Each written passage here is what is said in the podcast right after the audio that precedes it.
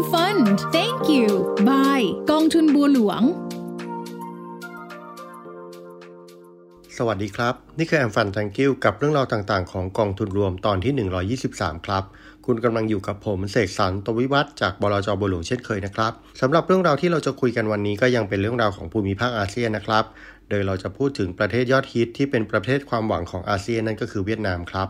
โดยมุมมองที่จะคุยกันก็เป็นมุมมองเกี่ยวข้องกับเรื่องของภาคอุตสาหกรรมในเวียดนามครับ เราทราบกันดีนะครับว่าเวียดนามเองเป็นประเทศเป้าหมายของบริษัทต่างๆ ที่จะย้ายฐานการผลิตไป เนื่องจากเวียดนามเอง มีศักยภาพ แล้วก็มีจุดเด่นหลาย ๆ ด้านนะครับ ที่ทำให้มีบริษัทต่างๆ ย้ายฐานการผลิตไปยังเวียดนามจำนวนมาก โดยปัจจัยสำคัญในช่วง 5 ปีที่ผ่านมานะครับ นั่นก็คือเรื่องของสงครามการค้าระหว่างสหรัฐกับจีนนั่นเอง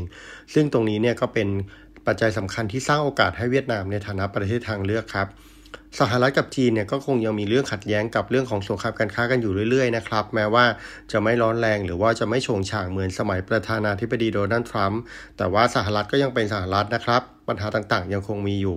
อย่างเดือนตุลาคมปีที่แล้วเองสหรัฐก็ได้มีการออกคำสั่งห้ามส่งออกเคลื่อนย้ายอุปกรณ์ต่างๆ ที่เกี่ยวข้องกับการผลิตชิปของจีนครับ ซึ่งตรงนี้ก็ส่งผลกระทบต่อการผลิตสินค้าเทคโนโลยีต่างๆ ในจีน รวมถึงบริษัทที่เข้าไปตั้งถิ่นฐานในโรงงาน ตั้งถิ่นฐานโรงงานในจีนโดยตรงด้วยนะครับ ปัจจัยเรื่องสงครามการค้านี่แหละครับทำให้กิจการต่างๆ เริ่มมองหาฐานการผลิตใหม่ หรือว่าฐานการผลิตเพิ่มเติมนะครับ แทนที่จะอยู่ในจีนอย่างเดียว ก็อาจจะมีการย้ายออกมาเลย หรือว่ามีการเพิ่มฐานการผลิตที่อื่นนะครับ อาจจะเป็นนโยบายไชน่าบวกหนึ่งที่เราเคยได้ยินกัน โดยเวียดนามก็เป็นหนึ่งในประเทศเป้าหมายครับ แล้วก็กลายมาเป็นโรงงานการมาเป็นโรงงานการผลิตในภาคอุตสาหกรรมแห่งใหม่ของโลกนั่นเอง การย้ายฐานการผลิตมาเวียดนามเนี่ยทำให้เวียดนามเติบโตมากนะครับ ถ้าเราดูการลงทุนโดยตรงจากต่างประเทศที่ไหลเข้าสู่เวียดนามในช่วงที่ผ่านมา ก็จะเห็นการเติบโตอย่างต่อเนื่องครับ ปี 2563 เนี่ยมีตัวเลขการลงทุนโดยตรงจากต่างประเทศอยู่ที่ 537,200 ล้านบาท แล้วก็ปี 2564 ก็เพิ่มขึ้นเป็น 669,800 ล้านบาท แล้วก็ปีที่ผ่านมานะครับ 2565 ก็มูลค่าก็เพิ่มขึ้นไปถึง 762,000 ล้านบาทครับ ก็เป็นการเติบโตขึ้นทุกปี ถ้าเราดูตัวอย่างบริษัทก็อย่างเช่น f o x c o n นะครับ ก็ที่เป็นบริษัทรับประกอบสินค้าให้กับ Apple ได้ย้ายฐานการผลิตนะครับ พวก iPad แล้วก็ MacBook ออกจากโรงงานจากจีนไปยังเวียดนามครับ หรือว่ารองเท้าไนกี้เอง ที่ประมาณครึ่งหนึ่งของรองเท้าไนกี้ก็เป็นยอดขายที่เกิดขึ้นจากการผลิตที่เวียดนามครับ ถ้าเราจะสรุปปัจจัยบวกที่ทำให้เวียดนามกลายเป็นโรงงานใหม่ของโลกนะครับ ก็พอจะประมวลได้อยู่ 4 ข้อด้วยกัน ข้อแรกก็คือเวียดนามเองเนี่ยมีความได้เปรียบในเรื่องของแรงงานนะครับ ทั้งในเรื่องของค่าแรงแล้วก็อายุเฉลี่ยของแรงงาน ปัจจุบันค่าแรงขั้นต่ำของเวียดนามอยู่ที่ประมาณ 6,800 ล้านบาท โทษครับ 6,800 บาทต่อเดือนนะครับ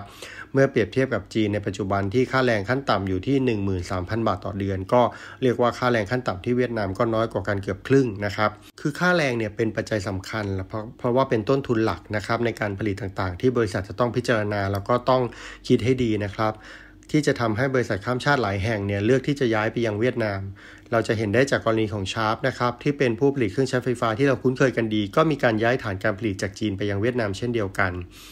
อีกข้อหนึ่งก็คือเรื่องของโครงสร้างประชากรของเวียดนามที่เอื้อต่อการเป็นฐานการผลิตอย่างมากนะครับ ตอนนี้เวียดนามมีประชากรวัยทำงานกว่า 56 ล้านคน หรือว่าราวๆ61%ของจำนวนประชากรทั้งหมด มีการเปลี่ยนแปลงโครงสร้างอาชีพนะครับจากภาคเกษตรกรรมมาเป็นภาคอุตสาหกรรม และภาคบริการมากขึ้น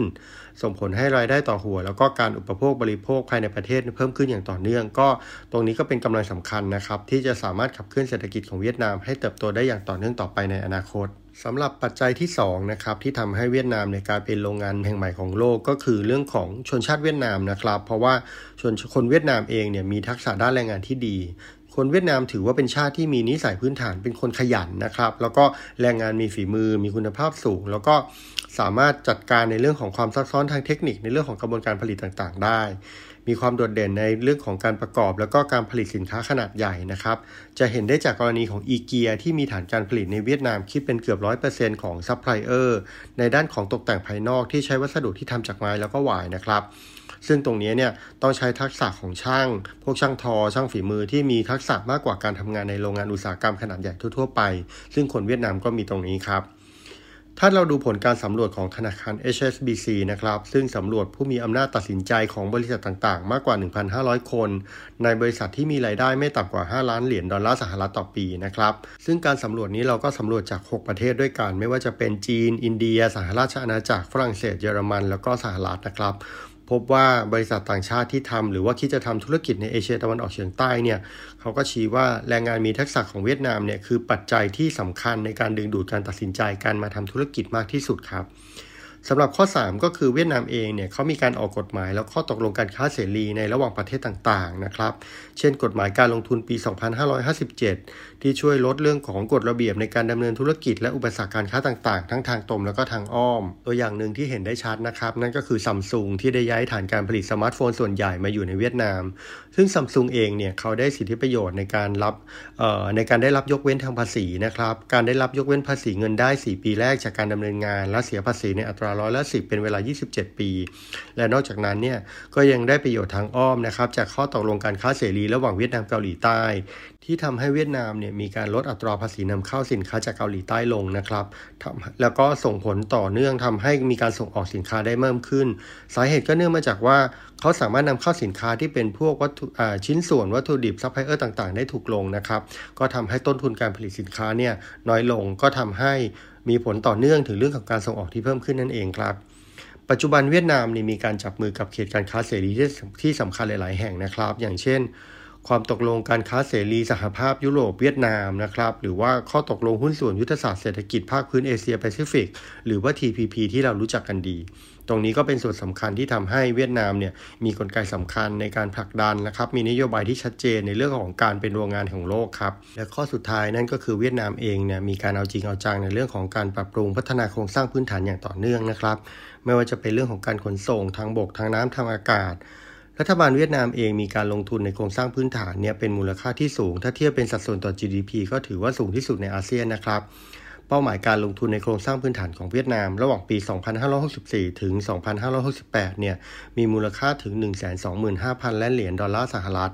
แล้วก็เป็นโครงสร้างพื้นฐานที่จะผลักดันให้เวียดนามเนี่ยมีความสามารถในการแข่งขันในภูมิภาค แล้วก็เป็นเป้าหมายสำคัญที่จะก้าวไปสู่การเป็นประเทศพัฒนาแล้วในอีกประมาณ 20 ปีข้างหน้าครับ และนี่ก็คือเรื่องราวของอีกหนึ่งประเทศที่น่าสนใจในอาเซียนนะครับ นั่นก็คือประเทศเวียดนามสำหรับวันนี้ขอลาไปก่อน สวัสดีครับ